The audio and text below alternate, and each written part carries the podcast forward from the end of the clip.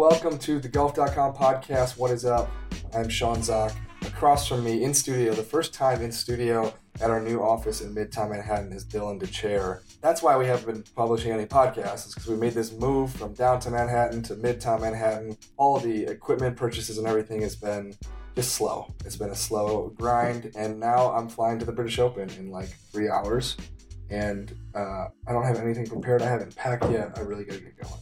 Things are moving Life is coming at me fast. very fast right now, but in a good way. Yeah. I'm jealous. I'm going to be manning the ship from uh, Midtown Manhattan in our offices next week uh, while you're exploring the British Isles. And uh, I'm just kind of wondering, like, what you're thinking of the whole thing. I know a lot of stuff is happening, but have you had a moment to kind of look ahead and say, I'm "Man, I'm, I'm fired up for this"? I'm scared because I have to drive on the left side of the road for the first time in my life. So you're actually going to be driving. You're renting a car, doing Thank the whole thing. God, I have an automatic, uh, and it's not a manual transmission because I would be in trouble. I know how to drive stick, but it's like you driving stick for one thing is not something you normally do, and then two, they're putting you on the other side of the It's like car on the other side of the chewing gum road. at the same time over there, and that. Yeah, but then it's like walking chewing gum and like walking a balance beam. That's it's gonna be. I really hope I don't get in an accident. I really hope nothing like just keep me off the roads over there. Is the bottom line. Are you going to tell the people about your playing plans over there, or is that just serve to kind of inspire They're it's sad. and jealousy and anger? it's sad because I'm gonna land there probably in like ten or twelve hours, and it, like my plans are still up in the air. Um, I'm going to land there Saturday morning, um, and I suppose this will probably already be this will be published early next week. But um, at which point I'm going to hang around in St Andrews. I'll be tired as hell, and I don't really know what I want to do. If I want to go play one of the St Andrews courses, maybe the new course or the Jubilee course.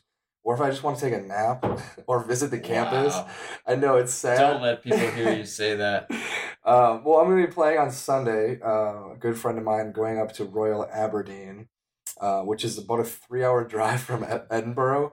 Uh, so yeah, we're going to be doing a lot of driving on the left side of the road to get there and back. But I'm excited to play that course because um, I guess that's a course that probably doesn't get as much love as the people that cherish it wish it would get. It's not in the open rota, but it's hosted. It's hosted uh, plenty of Walker Cups. Like it's hosted big time events. I just kind of want to see what that type of level course is. So you've never been over there. I've been over there two years ago for the Troon Open, Oh yeah, yeah. Okay. but that was on the other side of the country, like Mhm. completely different. Uh, I'll show up at Carnoustie on Monday morning and spend a couple hours there and check that out, and then I'm gonna go down to St Andrews and play the old course for the first time in my life.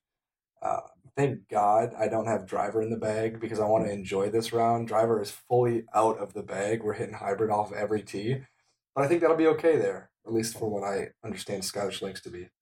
I thought that you could just hit driver anywhere based on. That could I've be played also St true. Andrews. I've played it on a simulator, and I've played it a lot. Tiger Woods PGA Tour 2005, and at that point, you could hit driver, you know, down by the green on most of those par fours. So maybe with hybrid, you'll be fine. he played it on uh, Tiger Woods' PGA Tour. That doesn't exactly equate for everybody. Uh, one thing about these courses, though, that I'm excited about is that Brown is good. I love it. I love. We're not even like unique. I'm glad we're not unique Yeah, in this mindset. But Green is good too, but Brown is good. People think, a lot of people that will watch this, it'll be what it'll be, it'll be your common sports fans who are tuning in for the British Open on Saturday morning. They're going to think, what the hell is going on with this golf course? But Brown is good, right? Yeah, I mean, I think this is like you know where we're actually getting into the good stuff here rather than just Sean Zak travel plans.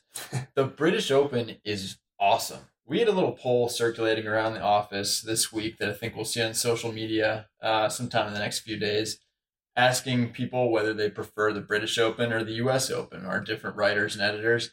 It's almost unanimously I think it's completely Open. unanimous. It might literally be. We'll have to wait till that uh, that No all one comes out. Yeah. I love the U.S. Open. I really do. I think it's so much fun. I loved this year. I thought it was awesome.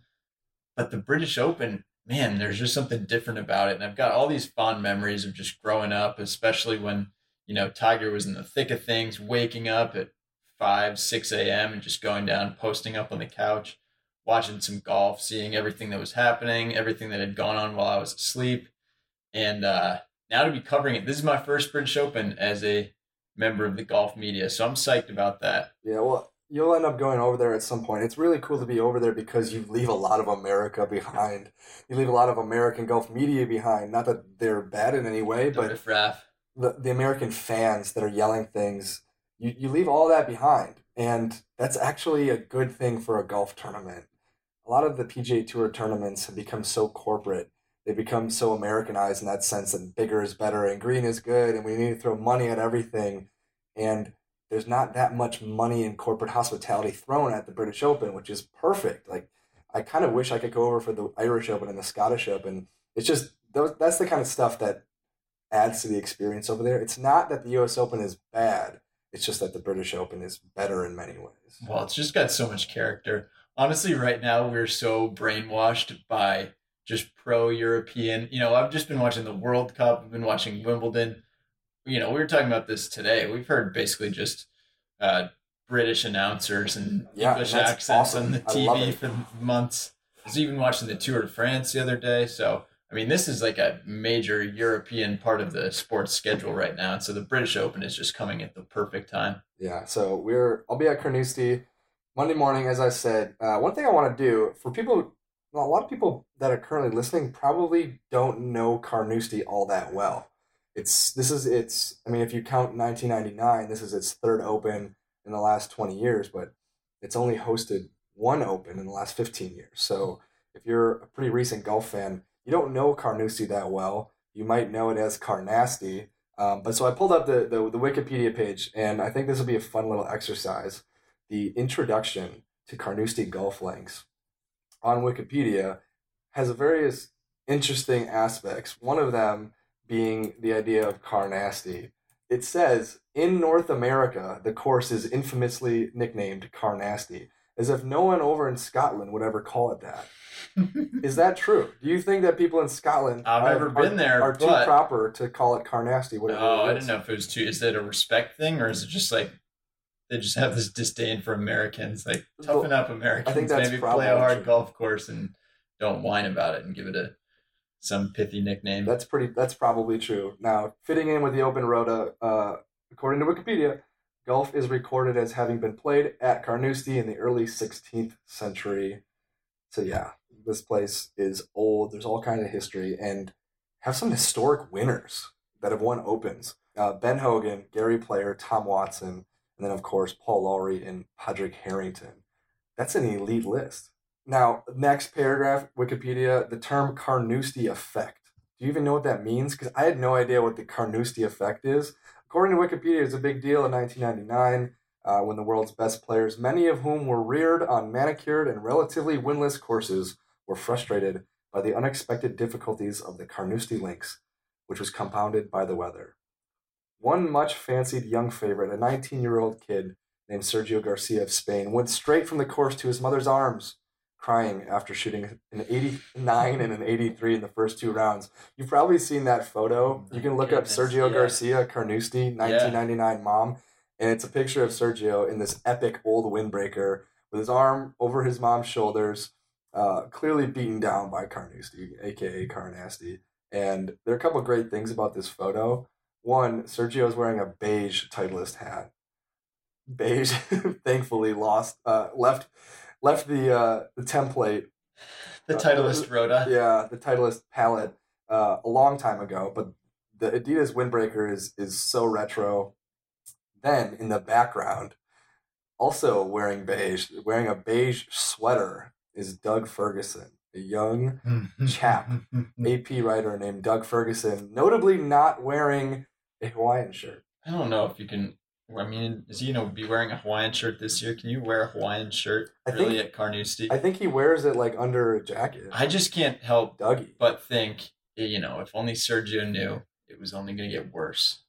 The best, yeah, I know. The best part about Sergio, the, the Google search, Sergio Garcia, Carnoustie, 1999 mom, is it goes from that photo. The next photo is Sergio in 2007 at Carnoustie, finishing second. And then the next photo is Sergio winning the Masters. It's like his career in one Yeah, Google search. That's it right there. Because I do think we need to talk about. I mean, 99, worth noting, Paul Lawrie ended up winning six over par, shot 290 for the week That's just batshit to crazy. win. That's pretty awesome. Uh, 2007 was a different story. Sergio Garcia arrived at the 72nd hole at 8 under par, made a bogey, lipped out, pretty big time lip out, uh, slipped into a playoff with Paddy Harrington. The rest is history.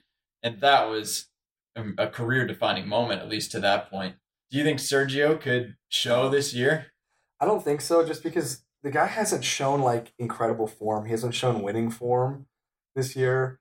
You know, all it takes is four great rounds. We know that for all these guys. Sure. But Sergio, he just he really kind of just took a little bit of a step back after winning the Masters last year.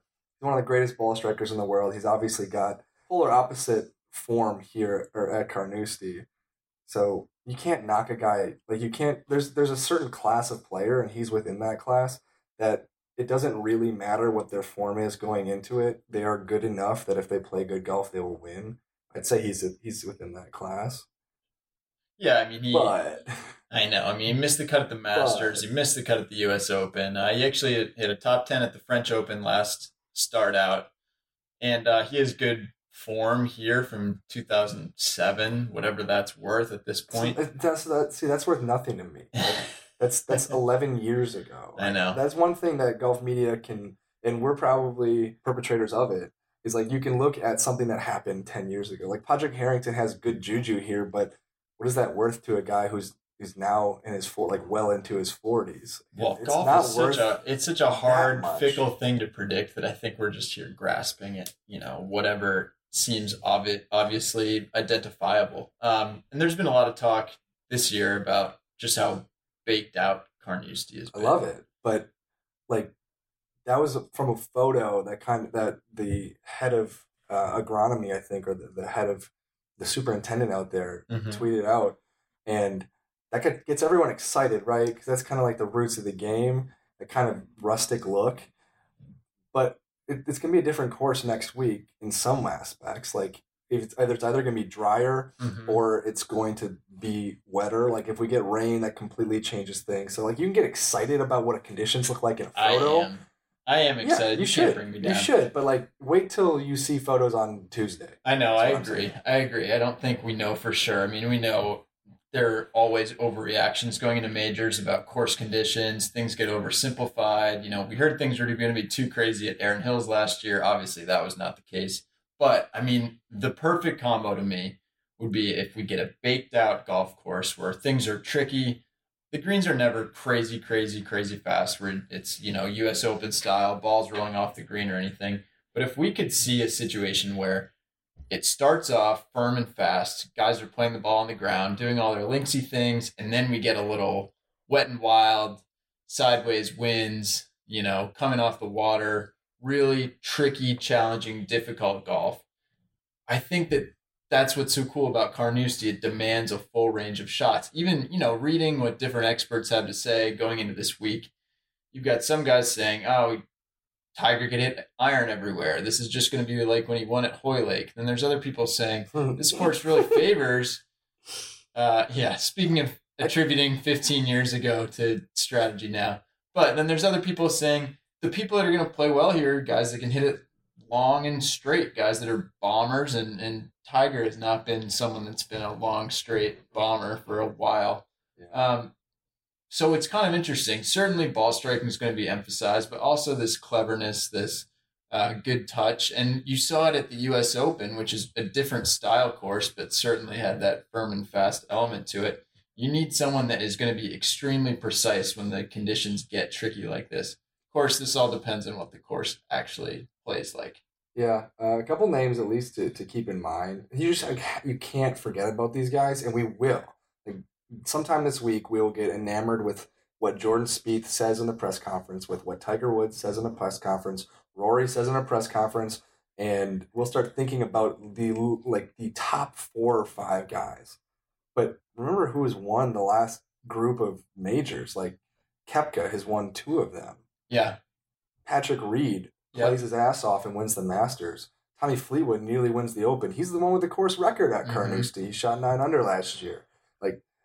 There, that is one thing that it is so easy to do in these majors is to think mm, DJ, Rory, Spieth, JT, when in reality, like the next layer of guys are the guys Yeah. that are pushing these dudes. That's who it's been. It's been guys, that, you know, if you're a bit of a punter looking at your British Open odds this week, it has been the guys in that sort of 25 to 50 to 1 range that so, have been winning so what are the odds look like? majors. Honestly, I was struck by just how wide open it is. There is a, a clear favorite, I'd say, going into this week. That's Dustin Johnson. But even he's only at 12 to 1. Yeah. So Uh, we're looking at golfodds.com, which is kind of the Yeah. bellwether for a lot of different uh, bookmakers. But after DJ, the next biggest favorites are Rory McIlroy, Rickie Fowler, Justin Rose. I mean, Rory's not exactly in form. Rickie No. Fowler has never quite had it at a major. The fact that those guys are the second favorites is Yeah, you there's a lot of popularity contests going on there. I it's it to the I, I cannot understand why Brooks Koepka is not on everyone's radar every freaking tournament that he plays in. He plays the majors so damn well. He's the fourth ranked player in the world yeah. and just happened to win the biggest tournament in the world last month. Like Mhm. I know that I've spent some time with Brooks and you guys chide me for like That's favoritism there, but the guy's incredible. Like he can win everywhere. I don't get why he's not on everyone's radar as a top three or four favorite. Yeah. Well, I mean, he's not far off of it, but if you look at who he's even with, if you told me two guys at 20 to 1, Brooks Koepka or Jon Rahm, I'm taking Brooks Koepka every single chance I can get in terms of that matchup. The last time Koepka missed a cut, are you scared to hear this? The I don't have a Arnold the Arnold Palmer Invitational in 2017. Yeah. last March. Now I know he was hurt. He took a little he, time took some off. time off, but that's that's a clear twenty events ago.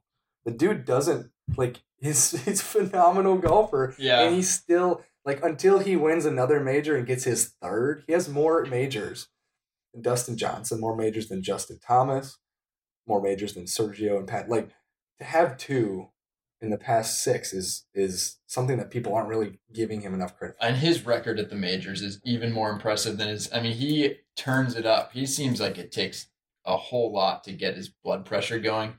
And it seems like something about the majors gets him a little more engaged. I would be shocked if he doesn't play well this week. But it does seem like, you know, look, some of these top guys, Spieth is among the favorites, as he should be, defending champion, but he certainly is not He is struggling. full form at all. I mean, gosh, you look at people have talked a lot about it. I think even Sean Zak is now a believer that Jordan Spieth is officially struggling with his putter. Oh, it definitely is. Oh, I I wrote a column about that going into the Masters, saying that his tournament will be defined by the putter. He goes out and shoots six under on the first day, then backs up while other people go low on the second day, makes a charge on Sunday, but his putter ultimately was the thing that was make or break with him, Yeah. and that has been his, the entire theme of his his season. His ball striking is incredible. And yet, would you be shocked if he comes out here and it looks like everyone is hitting the bunch of shots to 20, 25 feet? We know Jordan Spieth from 15 to 25 feet is otherworldly, at least historically. It wouldn't be shocking if he comes out, makes a bunch of long putts, and is right in the mix and, and you know maybe wins this thing. in, So in that vein, he is one of like four people that can be playing like dog shit, and then just when you doubt him, he turns it on and wins the tournament. I know, man. So there's that's just like looking down this. There's just so many guys that it wouldn't be surprising if they contended. Mark Leishman, Phil Mickelson would be an interesting one. Paul Casey will probably be in the mix. I bet Alex Noren will be there somewhere. You know, The all these guys why- that aren't even top ten favorites that are, you know, you'd expect to contend. It, it, it feels wide open because Carnoustie is this other beast. You know, you don't play it often. Only guys that are playing in the Dunhill links are actually Mm-hmm. really seeing this course in a competitive fashion. So there's no course favoritism. And then on top of that, when was the last time that like a really big player won? Dustin Johnson hasn't won since prior to the U.S. Open. Rory hasn't won. Rory hasn't really didn't do anything at the Irish Open. You look at Phil and Tiger. You know, it's just like these guys are just having like little blips on the radar. So there isn't any odds favoritism of recency bias either. That's why it's so wide open. Yeah, no, you you're get exactly some really right. good action. Do you remember? I mean, it wasn't so long ago we were going into the Masters saying, This is the best freaking tournament we've ever seen. Look at the lead up. You've got Bubba Watson winning, Justin Thomas winning, Phil Mickelson winning, Dustin Johnson winning, Rory winning. And then it was then like, the here comes the pink. Masters. And, And- the man in pink, Patrick Reed. Patrick Reed. But then, you know, ever since then, we saw one more Jason Day win. We did see a Justin Rose win. Um, we saw DJ uh, win at the, the FedEx St. Jude. But, you know, besides, there are some guys in form. There's uh, Francesco Molinari. There's Bubba Watson. Those guys are available. I'd Bubba Watson actually available. Russell Knox, add him to the list. Yep, he's Russell actually Knox. had a really good summer so far. But other than that, man, the cupboard is kind of bare for guys that you expect to win. Yeah. So even though every tournament is like this, I don't know. Like I got, I've got no got really nothing? good prediction. I, I really have liked what Branden Grace has played like this year. I Yeah. think that's the pick I made for the website. But yeah, I mean, we could really be in for something completely off the wall, which is which is in its own right pretty great. I was ready to uh, go all in on Henrik Stenson playing well, and then he's out with an injury. Uh, he's I expect that he'll play, but you know probably tough to push all the chips in with him. Bryson DeChambeau just withdrew uh, from the John. Everyone's Deere, so falling apart. People, our pets' heads are falling off. Tiger Woods. We haven't really touched on him except in passing, except everyone coming out of the woodwork to say he's going to hit three iron, four iron everywhere, just like he did Yeah. at Hoylake. It is uh it's intimidating to ask Tiger a question in his press conference, but I want to get up the courage to ask him on Tuesday during his presser, Tiger, like I know you always say you wouldn't show up unless you felt like you could win, but what aspects of your game tell you that you could win here? Like what what makes sense for you here? When you look at this course, why does it make sense that you could win here? I know you're not going to walk away if you don't feel like you can win, but like what aspects? Because the guy tell you why? why? He's hitting the ball great. He continues to He hit the ball flags it. well. He's got this new putter that I don't know. I mean, I've played some golf. I've never even played in the British Isles, but everyone's saying, you know, Tiger could play well here. He doesn't have to worry about his putts coming back. He, he he'll putt well in these slower That's such an optimistic group thing. I know I'm giving you the optimism though. He's going to hit it great. It's okay if he's a little off because even though he has not been hitting it in the fairway, it sounds like the rough is low enough that you can play from there. And if you've got, you know, the right experience, you've got the right uh, strategy, you've got the right technique from this rough, you can figure out the flyers, you can figure out how to negotiate that. The British Open has been pretty good to older players recently. Most of the older winners of major championships in the last 10 or 15 years have been uh, they've all come across the pond. Uh, so this, in some ways, is going to be a pretty good look for him. At the same time, obviously the expectations are inflated because it's Tiger. If you look at the other names that are listed at that twenty to one number, you're talking about Justin Thomas, Tommy Fleetwood, Brooks Koepka, Jon Rahm. I think I would take Tiger over Jon Rahm, wow. but over the other guys, over the number five player in the world. yeah, I think that Tiger is. I would take him over, over Jon Rahm, but Jon I, I- Rahm's know, last two starts: T five at the French Open, T four at the Irish Open. yeah, he's a good player. He's a great He's a good player. He's something. He's someone that people have to pay attention to. you can just see him just pumping driver dead straight. He, Koepka, and DJ Yeah, seem like they're the three guys that when they're just hitting driver just on a line like that, no one else does it. yeah. Now another thing about the experience at the British Open is uh, that you kind of leave America behind. Is that you get tucked into these tiny towns. Like I went to Troon. To Troon is this. It felt like there were three bars in the entire town, and like Carnoustie itself, everyone I've talked to said, don't bother staying at Carnoustie. Like, you don't think about staying in a hotel or even an Airbnb there. Like, your proximity will be worth nothing to you other than the golf course. There's not much over there. And even when you, you look at the actual Carnoustie city Wikipedia page, it's like, this place is well known for one thing and one thing only, and that is the Links Golf Course. So what? Where are you staying? How far away are you going to be? Staying in Dundee, which is Okay. approximately like a 20 minute drive uh, west Jeez. of Carnoustie. This is going to So- be a test every day. Of Every day, wrong yes. side of the road. So what are you going to eat? What did you eat when you were in Troon? Did you go to the God. local pubs or did you? What did you do? I like dabbling. Uh, I'm a huge fan of pub grub, your bangers and mash. That stuff is great. That's a lot of Wisconsinite in that. But like the media food is really a gamble every single day. Haggis can go to hell if you're asking me.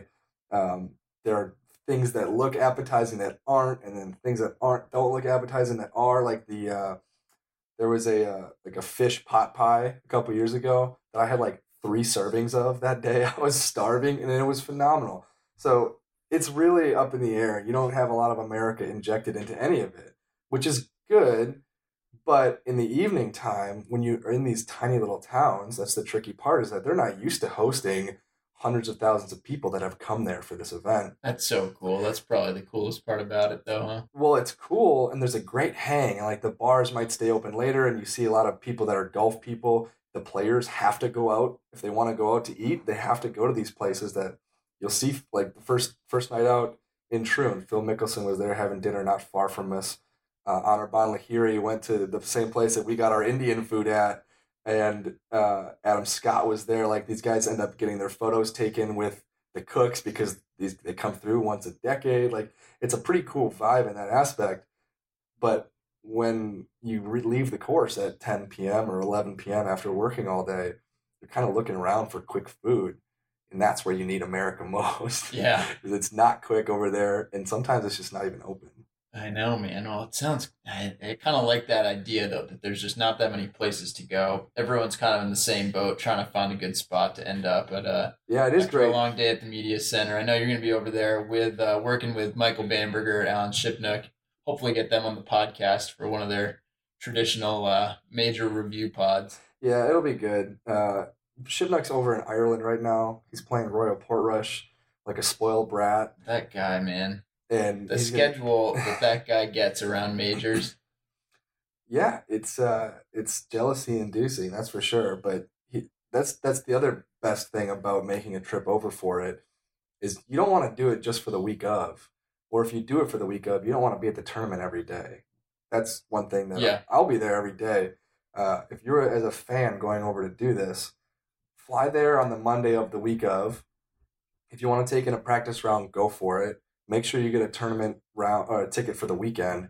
But in between, take an hour day trip and Yeah. go play a course that, that you've heard of but you never really thought of playing. I think that's so well said because this kind of gets to it, and I think this is why we like the British Open so much.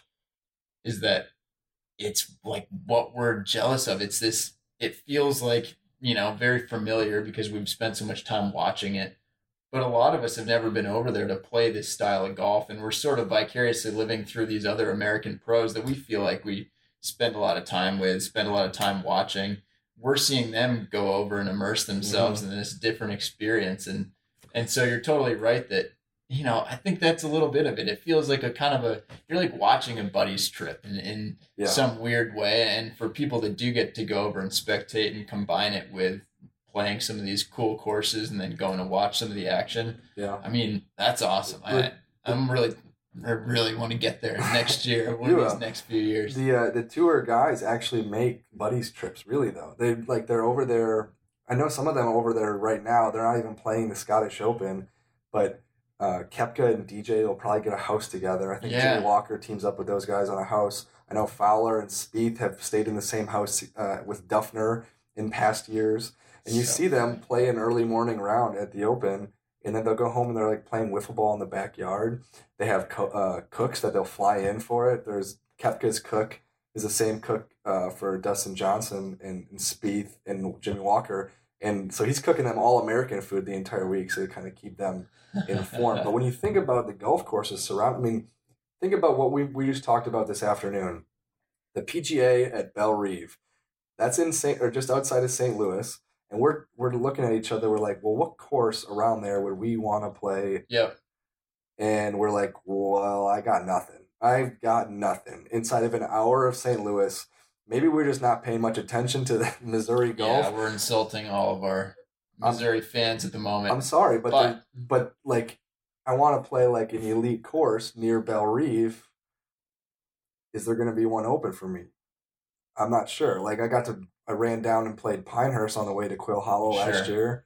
If you want to go to Whistling Straits, you can jet over to Black Wolf Run or Mhm. Erin Hills. You make these combos out of these major trips, and I there's no greater combo than what you can do at, at the British Open. Well, because most of it is accessible too, right? You can get to as far as public courses around Missouri. You know, there's some cool play. You could play at St. Louis Country Club. But, you know, you're not getting in there. You play Boone Valley Golf Club. You're not getting in there. Yeah. Uh, there's options that are sort of out of the way, but I don't think we're getting there. But when you're over across the pond, it's a different story. Different story. So I saw uh, we've been talking a little bit about are you going to do any investing no, uh, I won't. I, I'll, I'll. I'll invest for my coworkers. yeah, I have some morals, damn it. I know journalistic integrity for one thing. That's right. I appreciate that. Did you get me in the bookie, man? That that that rule might go right out the door. Yeah. if you had to, is there any one that you would be investing in this week? I would tend to go with JT or Brooks.